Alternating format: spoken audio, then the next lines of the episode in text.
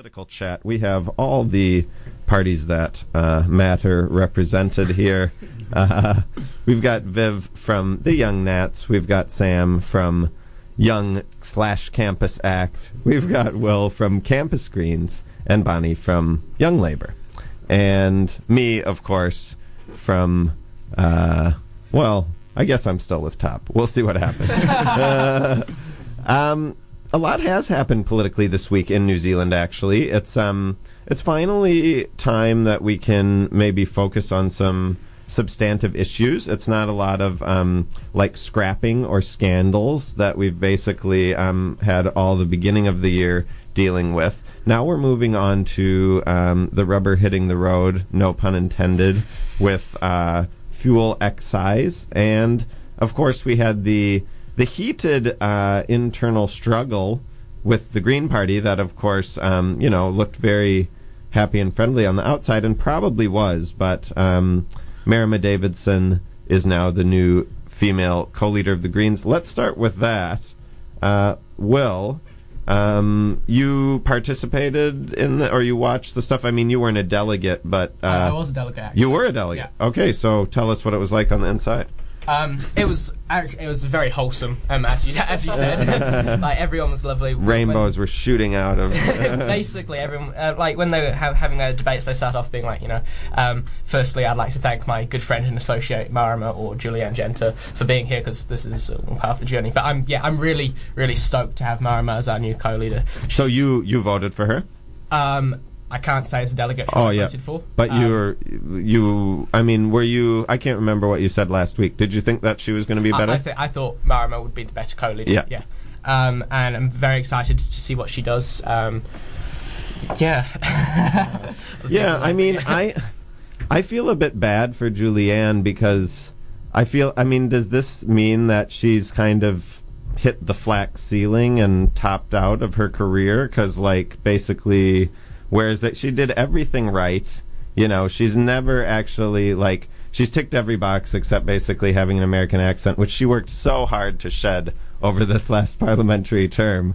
But it's still it wasn't enough, and it's like it's almost as if experience and ability was counting against her. I don't. I, I, don't know. I wouldn't say that. I think Marama's got just as much experience. She's she was working within the like South Auckland community for years. She's been in, involved in human rights for like a decade before, and then also her time as a Green Party MP.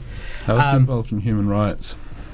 I can't remember, but I know she was. I feel like that's what all the Green MPs yeah, say. I was don't know. No, human Marama, rights. Marama was a totally unknown quantity until she stood in the Ikaroa-Rāwhiti by-election, which she didn't win, and then she was basically, after not winning, sort of brought in by an adjustment to the list outside of election time. Then someone resigned, and um, I don't know. I mean. Yeah, like obviously everybody has really interesting experiences and, and something to bring to the table. Um, but I do feel like the the CV padding of our uh, elected officials is yeah, it's just it's happened. Uh, it keeps happening. I don't know. I mean, um, in the Ikaroa-Rāwhiti by-election, I Marama made a lot of statements that were kind of like off the cuff um, and didn't make sense. I mean, I, I, I think she's going to be more disciplined now, I guess. Um, but I just, you know, basically, uh, from my watching of the debate, you know, the fact that she was like a an upstart activist who wasn't like in the system was what was was going for her, other than some some racial undertones, which I think um, have to be acknowledged. Um, so yeah, I, I guess I do feel like you know Julianne was too successful. What what can you do? But basically, there's nowhere for her to go now, um, and I just I just wonder if that is fair. I don't know. Um, It, it, it seems fair to me. To me, it seems as though M- Marama. We, we we could have had uh, an articulate, vocal advocate for cannabis law reform who's actually done a hell of a lot recently for the issue, and so, someone who is is very principled. I have a, a huge amount of respect for Julianne Gent, but instead we've got a kind of an inarticulate voice for just more government regulation, more taxation, effectively just a, a significantly larger socialist voice for the Green Party, which is not the direction I'd like to see them go. And being someone who is a Yep. keen environmentalist myself, Yeah, but you're not a Green, and if you were a Green, you could, you could vote for who you thought should be. that is true. Well, I think I mean this, co-leader. I can express my distaste from afar. is is this is this going to be the um the thing that activates more people to actually join the Green Party and vote for the Green Party, or do you think this is them sort of um, shoring up the base? Um, Well, I'd, I'd hope this would lead to more people joining the Green Party, obviously, but um, Marama has got to focus on reaching out to those who are disenfranchised from the political system at the moment, yes. which is really important. So I'd object to Sam calling her uh, inarticulate, especially compared to Julianne Genter, just because they speak on different issues, and maybe those issues aren't the um, salacious cannabis-based issues that you seem to care about. Just because she speaks to a different uh, voter base and population, I don't think it makes her inarticulate, and she's certainly hit home in um, the communities that she's worked in, and clearly she has the faith and support of the Greens. And also, I don't think that it's the end for Julianne Genter. I mean, the Greens, from this election, they're a party of more than the leaders. They've got uh, seven MPs, eight MPs, um, and they need all of them. Her career isn't over. She's going to stay a member of parliament, and I don't think that should be reduced in any way. I don't think she has any less impact uh, than not being a co-leader currently. Um, her political career isn't over, just like any other uh, member of parliament from the National Party who isn't a leader or deputy leader.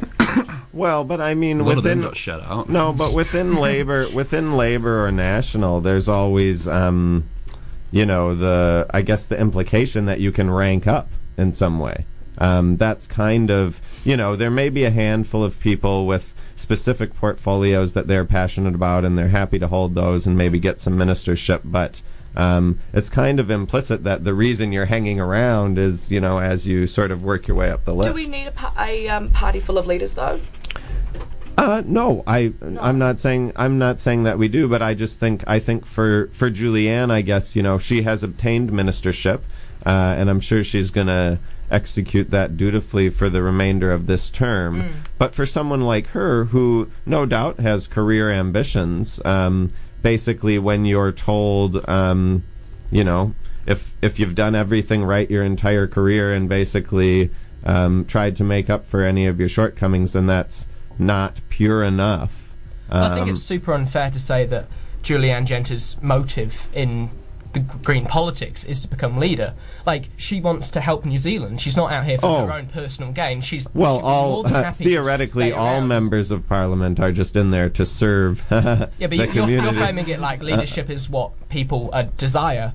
But Uh, And ju- not all just- of them are leaders. n- no, well, it's not even no, that, but she is. She put herself forward. She didn't just be like, "Oh, I guess no one's else putting their hand up. I will." So you did know, you she have the she same had am- when Amy she had Adams didn't ambitions. Win, uh, she had leader? ambitions. Was that it? Are you, uh, do you weep the same tears? Well, I see. I think hopeful? Amy Adams still has a shot, if you know what I mean. Mara, like, Mara's if not going to um, be here forever. She's not going to be the eternal co-leader. but I think, but I think she'll be there longer than Julianne will be a member of parliament. Um, Would you have had the same uh, kind of reaction if Julianne won to Marama, or do you feel like she's less disposed to leadership? Well, no, I think, but I, I think even if Julianne won, Marama would still have a shot because her parliamentary career has only just begun, comparative to Julianne's. Who's been in for how many terms now? This is her second. Uh, no, Julianne's been in since '05. What? Yeah, Really? and um, Wow. and or 08 was it? it's 08, yeah. 08.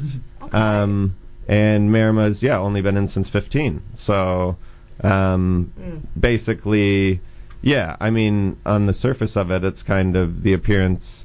Um, Yeah, they're they're not going to change them too many times. Marama would still be there when Yeah. Julie retired, quite clearly. So it is it is kind of a blocking um, for her career. I mean, I'm not saying that you know uh, she's not going to be proud of her achievements, but if you rise to that level and put yourself forward for the leadership, there's sort of the implication that you actually want it. You would hope that she would want it, and and of course everybody's going to be disappointed. But I think you know in in the other major parties, there's so much um, turnover in the leadership that there's still opportunities for the other backbenchers to have a chance. Whereas in the Greens, it is very um, decadal, and it's you know it's it's part of a rich history of the Greens sort of um, I don't know powers that be or or strategic council kind of parachuting in um, these people for the leadership change. We saw it with Russel Norman over Nandor Tanczos back when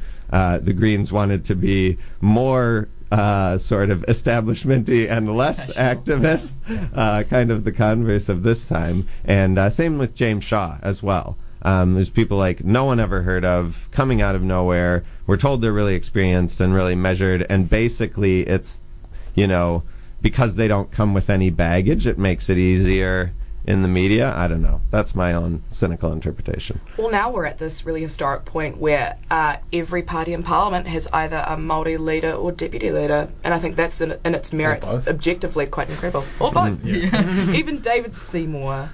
And David Seymour. Act, Yeah. Is, does, does he have uh, some Yeah, Maori connection? Uh, All right. Is he uh, Pui? All right. Yeah. I had no idea. They must be uh, very ashamed. And I think um, surely um, the media controversy with Julianne Genter did contribute to this. I think it must have, on some level, the What- whole that she wants to, Yeah. you know, um, cull the older white male oh, face. Didn't really now was that that. an internal hit Poorly job? timed Was that Marama's controversy. people stirring up that story? Well, she did. Hmm. It was a, it was, it was a quote taken out of context. I mean, does is it, is it just me, or does Marama strike you as much more of a career politician? She seems she seems to me like she's. Well, the funny thing about those Julianne comments, the the funny thing about those Julianne comments is she was just trying to like uh, say stuff that would shore her up with the activists that favored Marama over her. The people who said they would leave the party if Julianne was elected co-leader. Yeah. Uh, she had to go tell the middle. She had to tell the intermediate school students uh, that she hates white men just to uh, curry favor with those extremists. Um, yeah, I don't know. I mean, yes, I, I've I've said it many times. Like I don't, you know. Well, I know I know that Marama is principled now about poverty, and and of course, I'm sure she always was. You know, many of us are. Um, uh, nobody likes it, but I, I, yeah, I never saw her stand up and um, uh, distinguish herself on any particular issue. She's been opportunistic, and half of the time that she's spoken, um, it's it's been either I've blatantly disagreed with it, even though I support almost all of what the Greens do, or it's been, um, you know.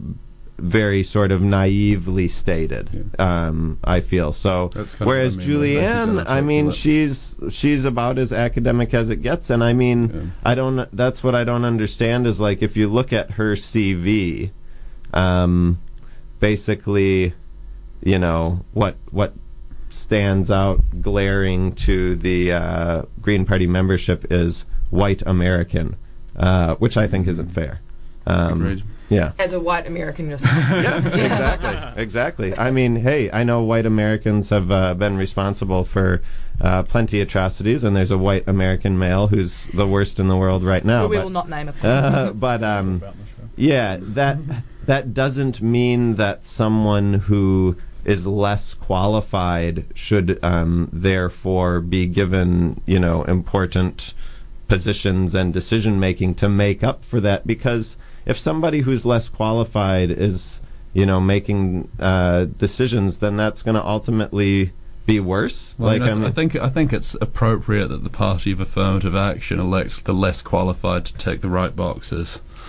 Well, I mean, yeah, uh, that that's a very act way of stating it. Uh, I think there's more more um, you know nuanced ways that might get people to think about it a little more instead of dismissing it out of hand immediately. But um, yeah, I'm feeling terribly cynical at the moment. uh, Yeah, well, the proof's in the pudding. We'll, we'll see how she goes. Yeah. yeah, Yeah. that's right. really There's a lot of speculation. so, we'll Leave wait- it to the Nats We'll to uh, just leave her to extend the olive branch. But yeah, we'll Yeah, are you feeling more keen for the blue green uh, master party now? I- A lot less so. I think the, the Greens have got a lot It was never more gonna back to their social issues and become a lot more socialist with Marama Davidson. I think. Well, let's talk They about moved this. away This- from their th- green core. This is the Jesus Oh wept. no, no, no, no! I think okay, it's not a green core. There's four things in the charter, and one of them is just social responsibility. We're not just an environmental party. From the very beginning, we've been a social and environmental party because we're seeing the exploitation of of the environment and the people, and that that's what the capitalist system is. And so we need to make sure. wait, but the Green Party likes capitalism now. officially, yeah. Who doesn't like capitalism now? It's all old fashioned. But my But it, it needs to be plan. buffered. There Is needs there, is there an economic term changed in the charter, or is it all? So does, is, is, It's do like you have one? Well, let's hold on, hold on, guys. Now, the the crux the crux of the commentary about this this red green split, you know, Marama versus Julianne, is um, there are there are different wings of the party, and we saw that. We saw that in the sense that you know people were threatening to resign if Julianne. a uh, very small. Very oh, small totally, totally, totally. Um, you know, yeah, one person on Twitter threatened to Yeah. resign.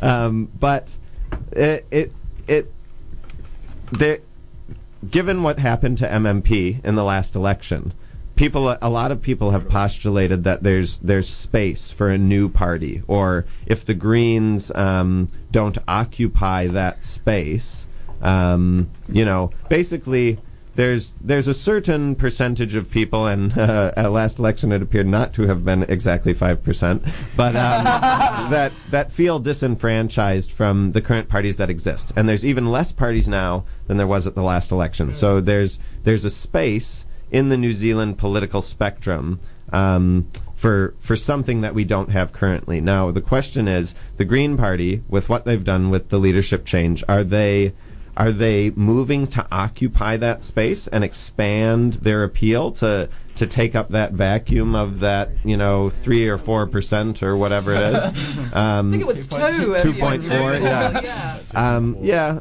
um, but or or are they creating more political refugees looking for that space because of what's happened um, in the Green Party now? I mean, that's whether you whether you articulate that in a way that you know tries to knife the Greens or are you know uh, try to minimize it. That that's kind of the question that everyone's getting at. Well, I don't. I, I suppose it doesn't have to be either or. Like, I, it can be like bringing in new people um, on the left and making space on the right for top potentially. Like that might be what happens.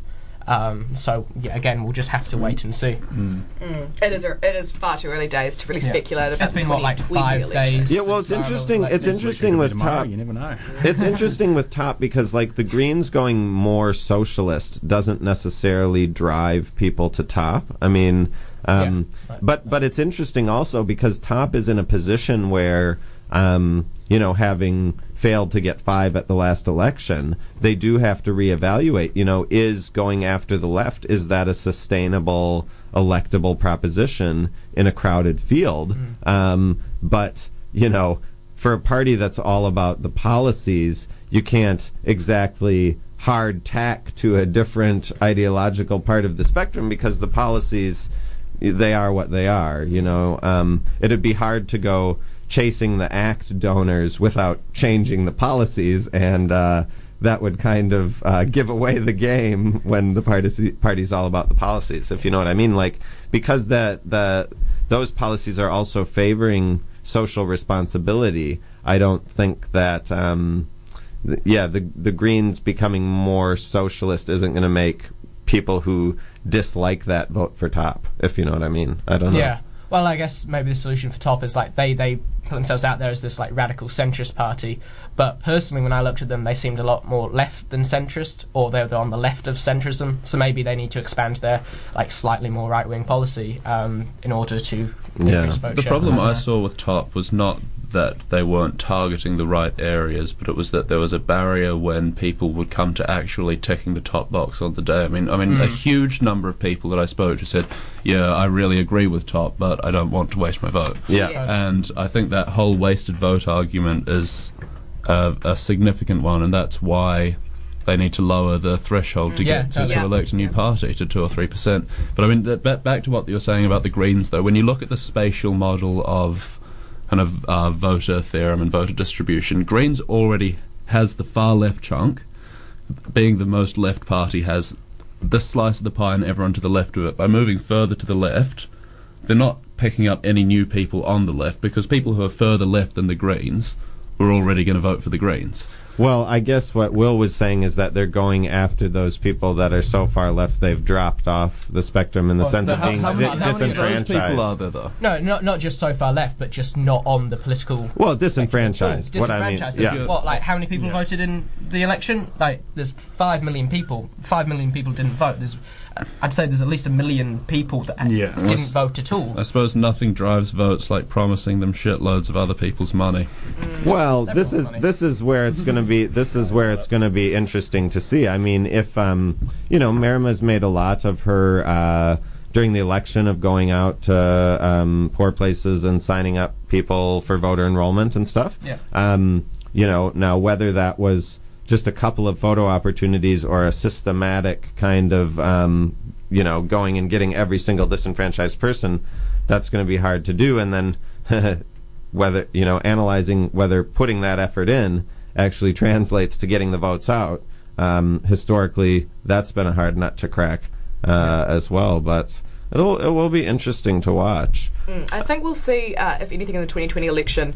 Uh, with the rise of MMP, I think it's there is space for a third uh, right-wing party. We've got Yeah. National totally owning the right bloc with a um, small and pitiful percentage of ACT voters. Is New Zealand first a right wing party? New Zealand versus centrist. Yeah, They're complicated. A bit of far right, a bit of far left. But then you've got an absolute up in the middle. splintering of the left bloc Yeah. into Labour, Green. Uh, the possibilities were Māori and Mana. Um, top. Imagine if Top and the Greens both got 4.9. How good. mean, And you sort of- break off. Giving me so I think it's time We'd, to we'd get in on the deconstruct- specials. time to deconstruct the major block domination because we're an MMP system Yeah. now. Let's Yeah. create more uh, niche parties for more niche people and um, stop giving National so many. Uh, or Labour. we'll, we'll hold out 45%. Uh, the issue is getting to 50. Yeah, I don't know what niches there are within. Uh, I guess maybe within national, we're now we could see like we saw at uh, our local body level a uh, a pro oil and gas party or something. Uh, well, just today, uh, the um, Labour government announced that there is no more offshore oil drilling. that's right. With the so, help of the Greens. with the help of the Greens. but but so you know, will there be uh, people within national who feel passionately enough to kind of splinter that niche? That's what we actually saw in the Dunedin local body field was, you know, uh, a block of councillors campaigning under a lobby group whose only explicit sort of uh, policy statement was, "We want offshore oil and gas." It was like uh, in the wildlife capital Yeah. of Because New Zealand. currently such a broad church of different ideas. It's sort of hard Yeah. to just sort of splinter off because like anyone could come up with anything. And instantly, you like could be in the ear of like the spokesperson, formerly the minister, like on the issue, and it's sort of um, I don't know. I don't think there's any ever been like an, a situation where people have felt so pissed off that they're not getting listened to that they've wanted to form another party. Right, it's except for always- ACT. that was Labour and, and yeah. One Nation. it was a unified effort. Roger Douglas would have humour. It was. Cross-party support. Hmm, interesting. Well, we are seeing stuff not only with the uh, that announcement, which I mean, let's. Uh, what are your guys' takes on? There's been some back and forth on the oil and gas. Uh, you know, there was Jacinda accepting a petition uh, from a handful of people at Parliament saying, "Oh, we're not doing it." Then she made some qualified statements in the media, being like, "Oh well, 2049," uh, and then there's this. What is what was new? With yesterday? Is it still 2049? Is there something in addition to the petition? What- well, The so- focus groups got back and said that it wouldn't be favourable to Curry votes to go ahead with it. So what what this is? It's there's no, got, they're not going to give any more permits for um, deep sea uh, oil drilling um, exploration. So the current permits that already exist, they're going to continue. and what Um, about the, the block offer? Is this Yes, the relate? block offers are done. That no more of those. Right. Yeah, And Um, they're except for Taranaki, I think they get a three-year um, postponement because their economy is so reliant on um, oil. okay. Wait, explain this in a little more depth. So, what, so the block offers the the block offers were due to go ahead anyways, and now they're stopping them? Or I mean, I think what the what's ones, the difference? The ones that are, that are already like about to go ahead are being let go ahead, but after that, I think they're going to Yeah, cut it. yeah. Yeah, And- and but so- he's got so many like on the go right now. and what's the So, difference yeah. between this and the discussion that we heard after Jacinda accepted that petition and people were speculating that there would be an end to? Uh, is this what people were speculating would happen? what Did happen? want- this is what people were speculating was going to happen. Yes. Yeah. Yeah.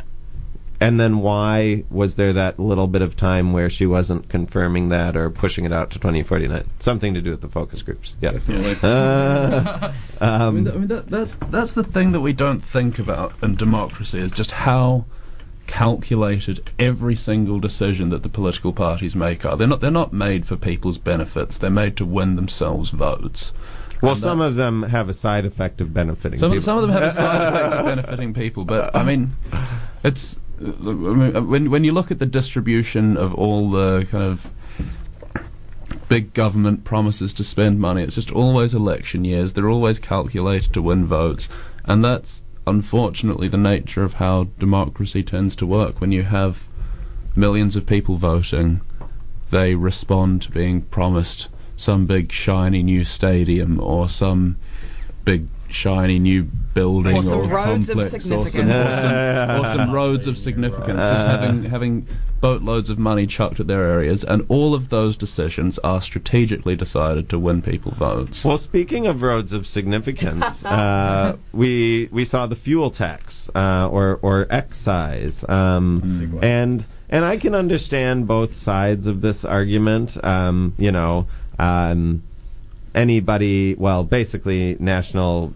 wants to take any opportunity to try to paint labor as weak on tax because that's a uh, that's a trigger point for many New Zealanders, and um, and uh, labor, you know the the thrust of the promises they made during the ele- during the election is they weren't going to make it financially harder for people in any way. They're going to make it financially easier. Uh, but of course, this was a planned sort of rise that always happens anyways, and probably they're doing a little more than it would have naturally. But this is you know also part of their commitment to uh, logic on transport and the environment, uh, etc.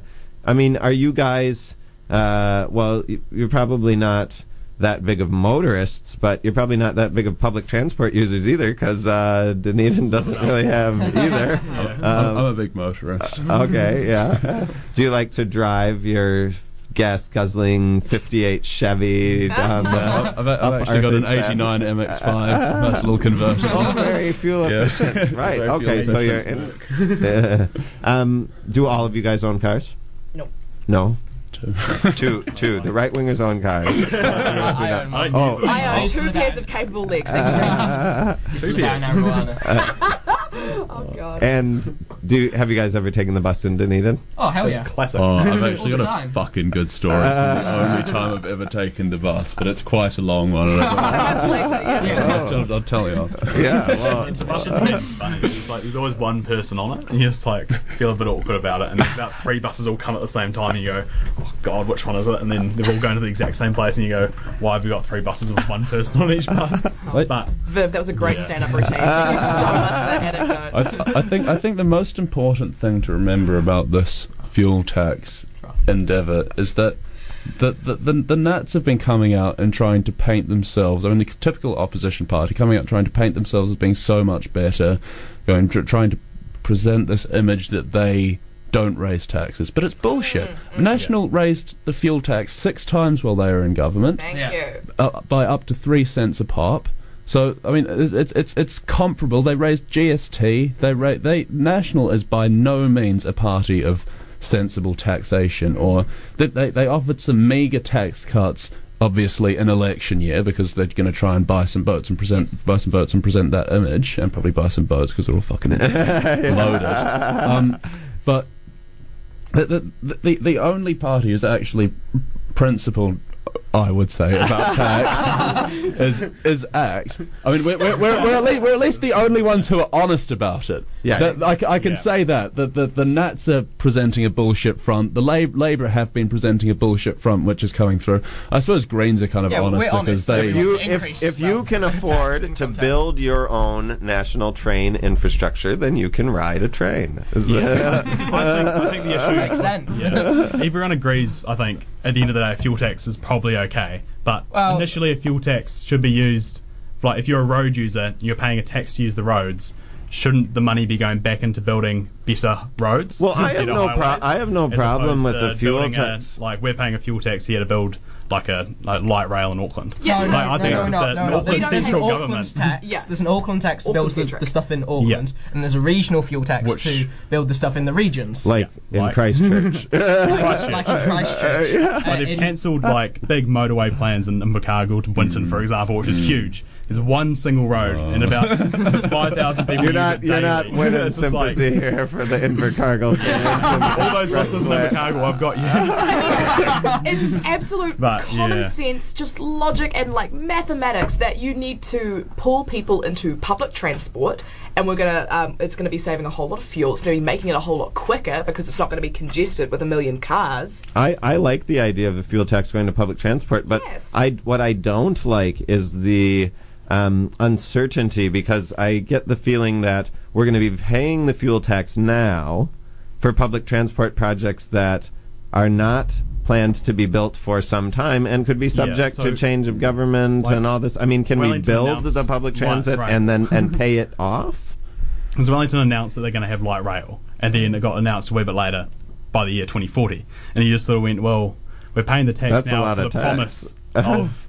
Like this light rail that's coming sometime in the you the future, well beyond You everyone. don't, you don't need capital. The Right. whole the Yeah. whole idea of capitalism is that you don't really need capital. It's all about credit and debt, and that you you, you, you are able to undertake these projects. Wouldn't a wouldn't money. a giant infrastructure? Pro- I mean, that's a that's kind of a, a classic um, left wing meme, right? Of building out big infrastructure to get employment and Yeah. what uh, what has anybody talked about that? Not really. It's pretty piecemeal.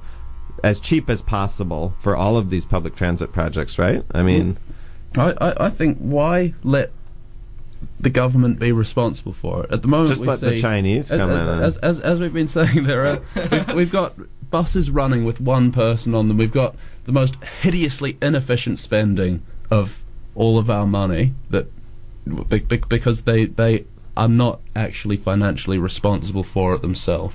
I mean, no one spends other people's money as well as they spend their own, as the fundamental principle or one of the fundamental. Yeah, principles I don't know. For me, public transit is one of the least egregious wastes of public money um, on a long list. I, I agree, but they could still do it in a significantly better way. Mm. If, well, if in they Dunedin, actually certainly. let Yeah. some form of competition, if they let Uber or some private They are. company Uber step is in- coming. It- I, I know, I know Uber's coming, but they're not running public transport, or they're not doing the. the, the there are still kind of regulations. But this is this is classic Dunedin here. We get something like Uber just when the whole world is like totally over Yeah. it. Um, It's going to be We're so past good, peak. I'm Uber. fucking excited. Uh, and are we so grateful to not be in Auckland, where we don't have to wait in traffic, we don't have to Yeah. pay the fuel tax. a 20 minute drive to uni, like in Auckland. God. Um, like, have you seen the initiative in Queenstown, the Queenstown Lakes District Council? All the with buses. the bus, yes. You pay two dollars and do you get a ticket something for a like day. that I and think go that would to be where people in actually go. If we were paying a fuel tax and it was paying for public transport to be only two dollars a day, that'd be awesome. But This is on it's like- record, Viv, yeah, for your future political aspirations. Now we're paying nine dollars to when go to you were an undergrad, you you think said go, you. Viv, Minister for Transport. Um, but like nowadays, you're paying like seven dollars to go to the beach, and then seven ah, dollars back. I and you're know. thinking, like, wouldn't it be a lot better if it was so accessible? Because I mm. think if that's if we're paying tax in Dunedin, it should stay in, In Dunedin, to Dunedin. fund those things. right. But Yeah. perhaps each region should have its own fuel tax. I don't think it's Wasn't- seven wasn't, there- bucks wasn't one to of the, the beach parties anymore, during the election trying to promise to return all the tax, all the GST paid on new builds to the to the local government bodies in which they occurred? Wasn't that Oh, yeah, New Zealand that was, first? No, that was Act. Act. Act wanted to give the money back to the financially starved councils where the money's actually being spent. That's right. Well, Not pool it with all the Wellington bureaucrats. Before we uh, run out of time, guys, let's go international. Um, and this is a uh, a topic that kind of um, there seems to be a little bit of schizophrenia uh, amongst the the left right political spectrum, and that is, of course, whether or not um, the you know the free thinking Western world should all unify behind our great leader Donald Trump for an attack on Syria. Oh, God. Um, and of course, I guess, I guess, apparently Putin is more evil than Trump, according to conventional wisdom, and therefore it would be justified, and it would be justified for New Zealand to commit assets, according to both major parties. Um, what, what, what do you guys think about this? I mean, False flag. uh, I don't support militarism, so I You don't support taking, military- taking away sort of conspiracy theories out of it. I reckon if the whole of the Western countries are going to go on Syria, which is obviously taking chemical attacks on its own citizens, someone's got to step in. And if no one's currently stepping in, we should all together step in. Whether it's, I don't think that the way to do it would be just to go in there and blow everyone up. I think you But got that's inevitably what's yeah. going to happen if isn't New Zealand that what the- war yeah, is? yeah. Well, what did Assad have to gain by gassing his own citizens? That's what I want to know. Well, but I, I, I hmm. just do wonder, like, even even if you accept that Assad gassed his own citizens, aren't we like enabling Trump? I mean, isn't that kind of shouldn't we be working backwards from everyone's worried about Trump having his finger on the nuclear button, and here we're kind of even maybe with questionable evidence or um, you know we're not exhausting every possible opportunity to keep Trump's finger off the nuclear button. In fact, it's almost descending into cheerleading for it because apparently Putin is worse. This Yeah. is a this is kind of like a a classic bait and switch. Well, so Um, rather than being a global citizen, we could all stay in New Zealand and pretend nothing happens outside New Zealand and everything's okay. But really, we should like help out. and that's that's all we're I think trying this, to do. But- but this what- what about the the- UN Everyone- I think UN. every party the Security Council is Yeah. fucked. So, like, if there was a global. UN peacekeeping force that could wasn't being vetoed by Russia Yeah. or China or the US at every opportunity, then we could go in and Yeah. not invade a fucking country, but help them. Yeah. Um, and that's what we need. But that's not what exists with the UN because the Security See, Council get is rid so of veto powers, but that's Well, but. I, I don't know. I mean, like, yeah, I feel like the with without Russia vetoing at least some stuff, we would have seen um, interventions that would have favored one side more heavily than the other. I Oh, mean, but we've seen so that you in look the past. The General with the UN. Assembly. The General Assembly has members of every member state is in the General Assembly, but they have no actual power. They can make recommendations Yeah, yeah. to the Security Council, Yeah. but Yeah. what they decide, what the world decides, doesn't actually matter as long as the ten powers who are in the Security Council at the time say no. You which is is a fucked. joke. You- Yeah. yeah. Well, it's it could be so much better. Mm. Yeah. So, so I'm sensing skepticism from all besides Viv, um, uh, and and I mean like, uh, so basically, Viv, your your position is that um, Putin slash Assad is more of a monster than Trump. yes, Yep. Okay. Trump at least can be contained. Uh, He's got little power, I guess, other than his sort of like generals. Other than being in the most powerful position on earth. But see, this is Yeah. the thing, you know. He's- he's we're like worried the- about Putin or Assad or Kim Jong Un having their finger on the button, and the answer to that is get Trump to smash the button as furiously as he can. Um, I don't agree with that. Uh, well, we'll find out maybe uh, by this afternoon, New Zealand time, um, whether or not World War III has been initiated. Um, but hey, you know, when I was your guys' age, they were saying it was about to pop off, and it never really did. So, um, you know, maybe it'll just be some Iraq level ru- world ruining um, conflict. Uh, fingers crossed. Yes, because it's okay if a country gets absolutely destroyed as long as it's not New Zealand. Well, I'm just saying. Um, uh, I'm saying if we're lucky, it will only be regional countries destroyed and not the entire world in the conflict. evils, Yeah, okay. the nuclear winter silver scenario. lining. Yeah. I feel so much better now. Fingers crossed, guys. Yeah, hopefully we'll know by this afternoon. You're on the one ninety one FM Politrix. It's been a great uh, little Hui here with all the different parts of the spectrum, and we'll be back doing it again next week. And we're going to experiment with uh, some, you know, additions to the format. So always stay tuned to see what new and wacky stuff Bonnie's going to say right now. And, and I um, just wanted to um, say a happy Pride Week to everyone. Oh, yeah. Oh Yeah. yes, Happy of Pride. course. Yeah. I think that's something that all political parties uh, Yeah. agree on Except the now. conservatives, but the conservatives are irrelevant. so- Yeah, well, all existing political parties. Um, and that uh, we saw a thing come up for the quashing of convictions. That's a bill that's going forward now. So Yeah. presumably there will be as uh, uniform support for that bill as there were for the other bills in this uh, vein recently, and should pass easily. Um, and it, it, it sets a great precedent um, because it just kind of shows, you know, uh, that Parliament can admit they were wrong, and then 30 years later can actually apologize for it. Um, the sincerity and the humility behind it is really good to see. I think that there's been genuine like MPs have put out statements saying we apologise, you know, for these decisions. yeah, well, it's shocking. There's enough distance now that it's literally shocking, and I can only hope that, you know, before I die, and unfortunately, some of these guys that were persecuted are going to have to be posthumously uh, pardoned. But uh, you know that we can see the same level of humility for some other uh, egregious human rights breaches that go on in our country daily that just seem like normal to us now. Um, maybe we'll get there one day. Yes. You're on the one, 91 FM. Stay tuned. Thanks for joining us. This has been your weekly Politrix show.